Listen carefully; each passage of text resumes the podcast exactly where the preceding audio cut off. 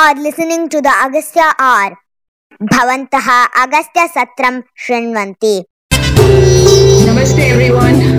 Welcome to uh, this edition of Chai Pe Charcha with uh, Srimati Indu Vishwanathan by Agastya Gurukulam.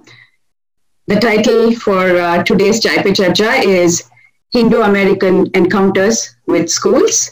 There are a few other questions that sort of progress to a child who's, you know, into the teenage um, and so Tarunji asks, how um, do we pass on Hindu culture to the second and third generation? So he's, he- you know, going forward. And then how do we continue to instill Hindu culture once the child turns a teen? Um, how to get the next generation involved and interested in Hinduism. This is from Lina Ji from Princeton.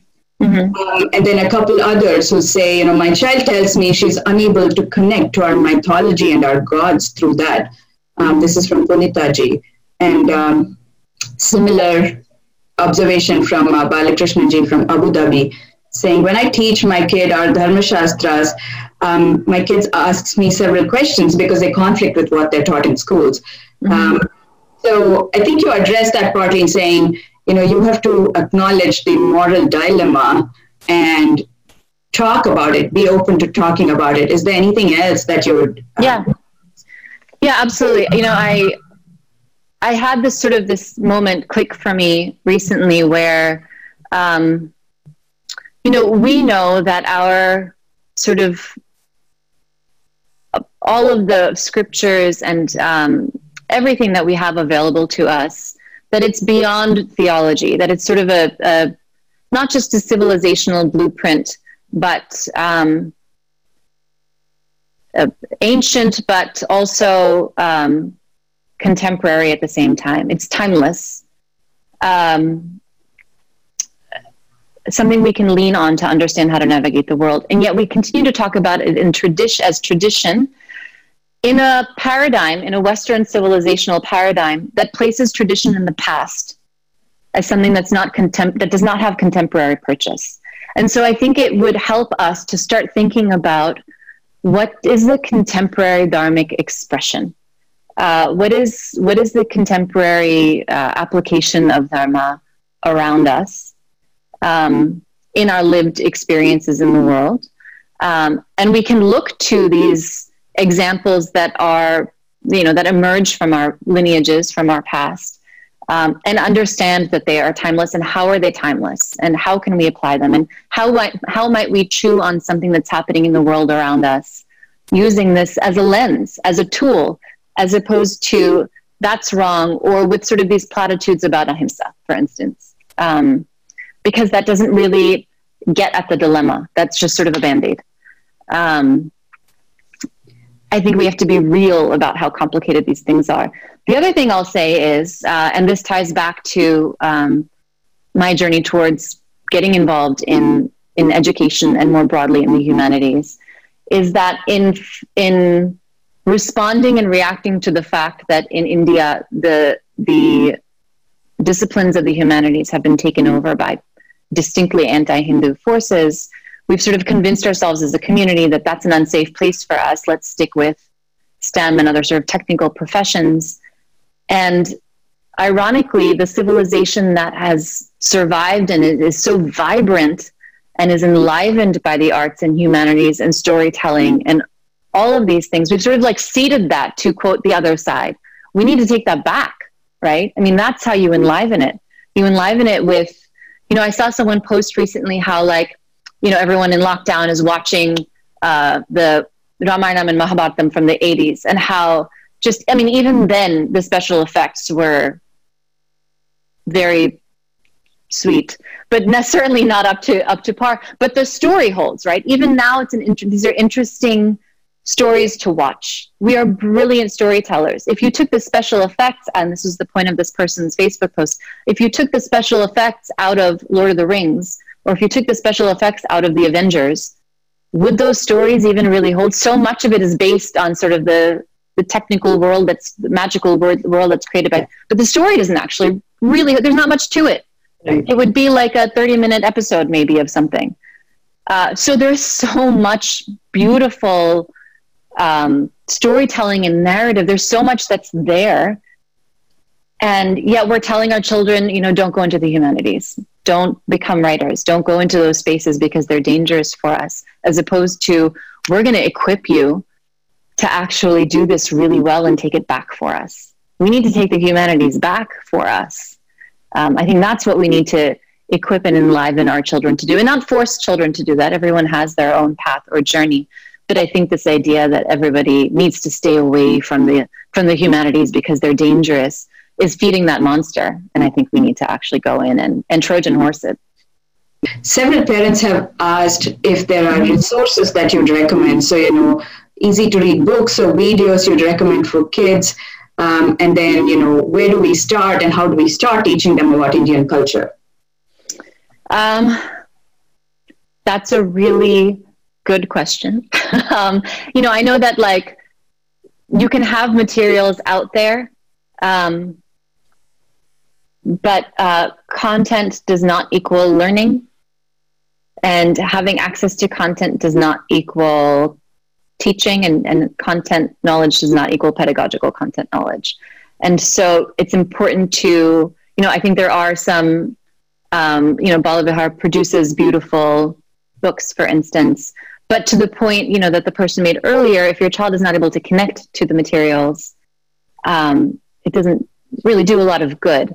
So I think um, I think it's important to have our children in communities with their peers, uh, with older kids, um, connecting with these materials. So I know, for instance, that Hindu Students Council has recently started uh, like a study group or like a book club around the Mahabharata. And so it's a college student who's sort of leading the, these these conversations, these dialogues, as high school students are reading the Mahabharata. So I would say the resources are actually the communities engaging with all of this, and I think we need to do a lot more of that because uh, we are not a, a sort of text download civilization. We are dialogical. Even our texts are written in dialogue form. They're always in conversation. Everything is about relating. You know, and we emerge from an oral tradition, not even a written one. That was really important to us. So how do we embrace that in the 21st century? What is the the 21st century um, sort of uh, uh, experience and enlivenment of that? That's the word I keep going back to. How do we enliven this in the 21st century, right?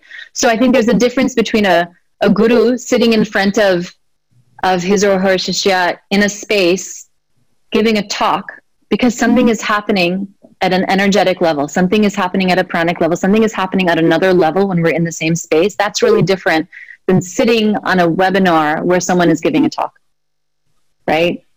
You can't simply just take certain aspects of an, a practice that emerged from a particular context that is very much emerged and, and emerges from our knowledge of quantum physics, whatever you want to call it, uh, and then just sort of like transplant bits and pieces of that to like Zoom and, and think that that's going to work. Uh, we're not a, a, a, people who just sits and reads a text and then sort of like through osmosis it becomes our reality. We ask questions. We're supposed to be troubled by things. We're supposed to embrace that. Um, you know, when I was growing up, my parents did not hesitate to say, "I don't know. Let's find out. Let's ask somebody." And that stuck with me. That model they gave me of like, "I don't know," and that they were not afraid of not knowing um, and they actually embraced it. That stuck with me. My has stuck with me my entire life. Uh, so that's a really long and probably unsatisfying answer to that question, but I'm okay with that. That's okay. That that gave us a very um, useful thing to remember. You know, the very important sentence of "I don't know." To be honest with your children about that, I think is really important. Um, yeah. So I agree with that. Um, now, you mentioned the Hindu Students Council, and I'm just going to take this uh, opportunity to say a little bit about them because I noticed people asking some questions about that book club. So, the Hindu Students Council is a, a pan Hindu youth organization. It serves, I believe, initially it was primarily for college students, mm-hmm. young professionals who graduated from college, but then they have expanded to high schools as well. So now they actually have chapters of Hindu Students Council for high school in high schools as well as um, several universities to have them too. So the idea is that they create a community of, for, and by young Hindu Americans, where they can learn about Sanatana Dharma, share their experiences and questions openly, um, and explore their Hindu identity. Um, they have over 40 chapters, I understand, um, which, of course, given the number of universities and schools in the US, is not um, very large. So there's certainly scope for uh, expansion. Uh, but their activities, a, lot of their activities are virtual, um, including their discussion groups and book clubs. Mm-hmm. They also do a lot of uh, seva, um, you know, opportunities come up. Uh, they create advocacy materials, uh, etc. And all of this is run by the young Hindus.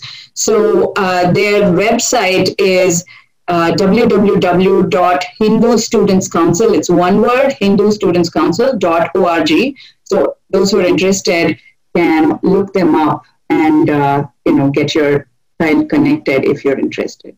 Yeah i, I i'll just add to that. Absolutely. Um, the the promise i think of them engaging with high school students and you know i think eventually middle school students is uh, the time is ripe for it. Um, it's it's sort of just expanding naturally. And i think it comes from a very um, honest assessment that oftentimes college is too late to do this and that kids are looking for this uh, earlier and can benefit from it earlier. And that because middle school and high school is in terms of child development a huge part of identity development you know by the time they get to college that's already kind of formed um, that having these groups um, and and more large and in a broader sense in schools, you know, we would call these like affinity groups. Having an affinity group for for Hindu American kids um, in middle school and high school is is an incredibly promising step, I think, for our community to take.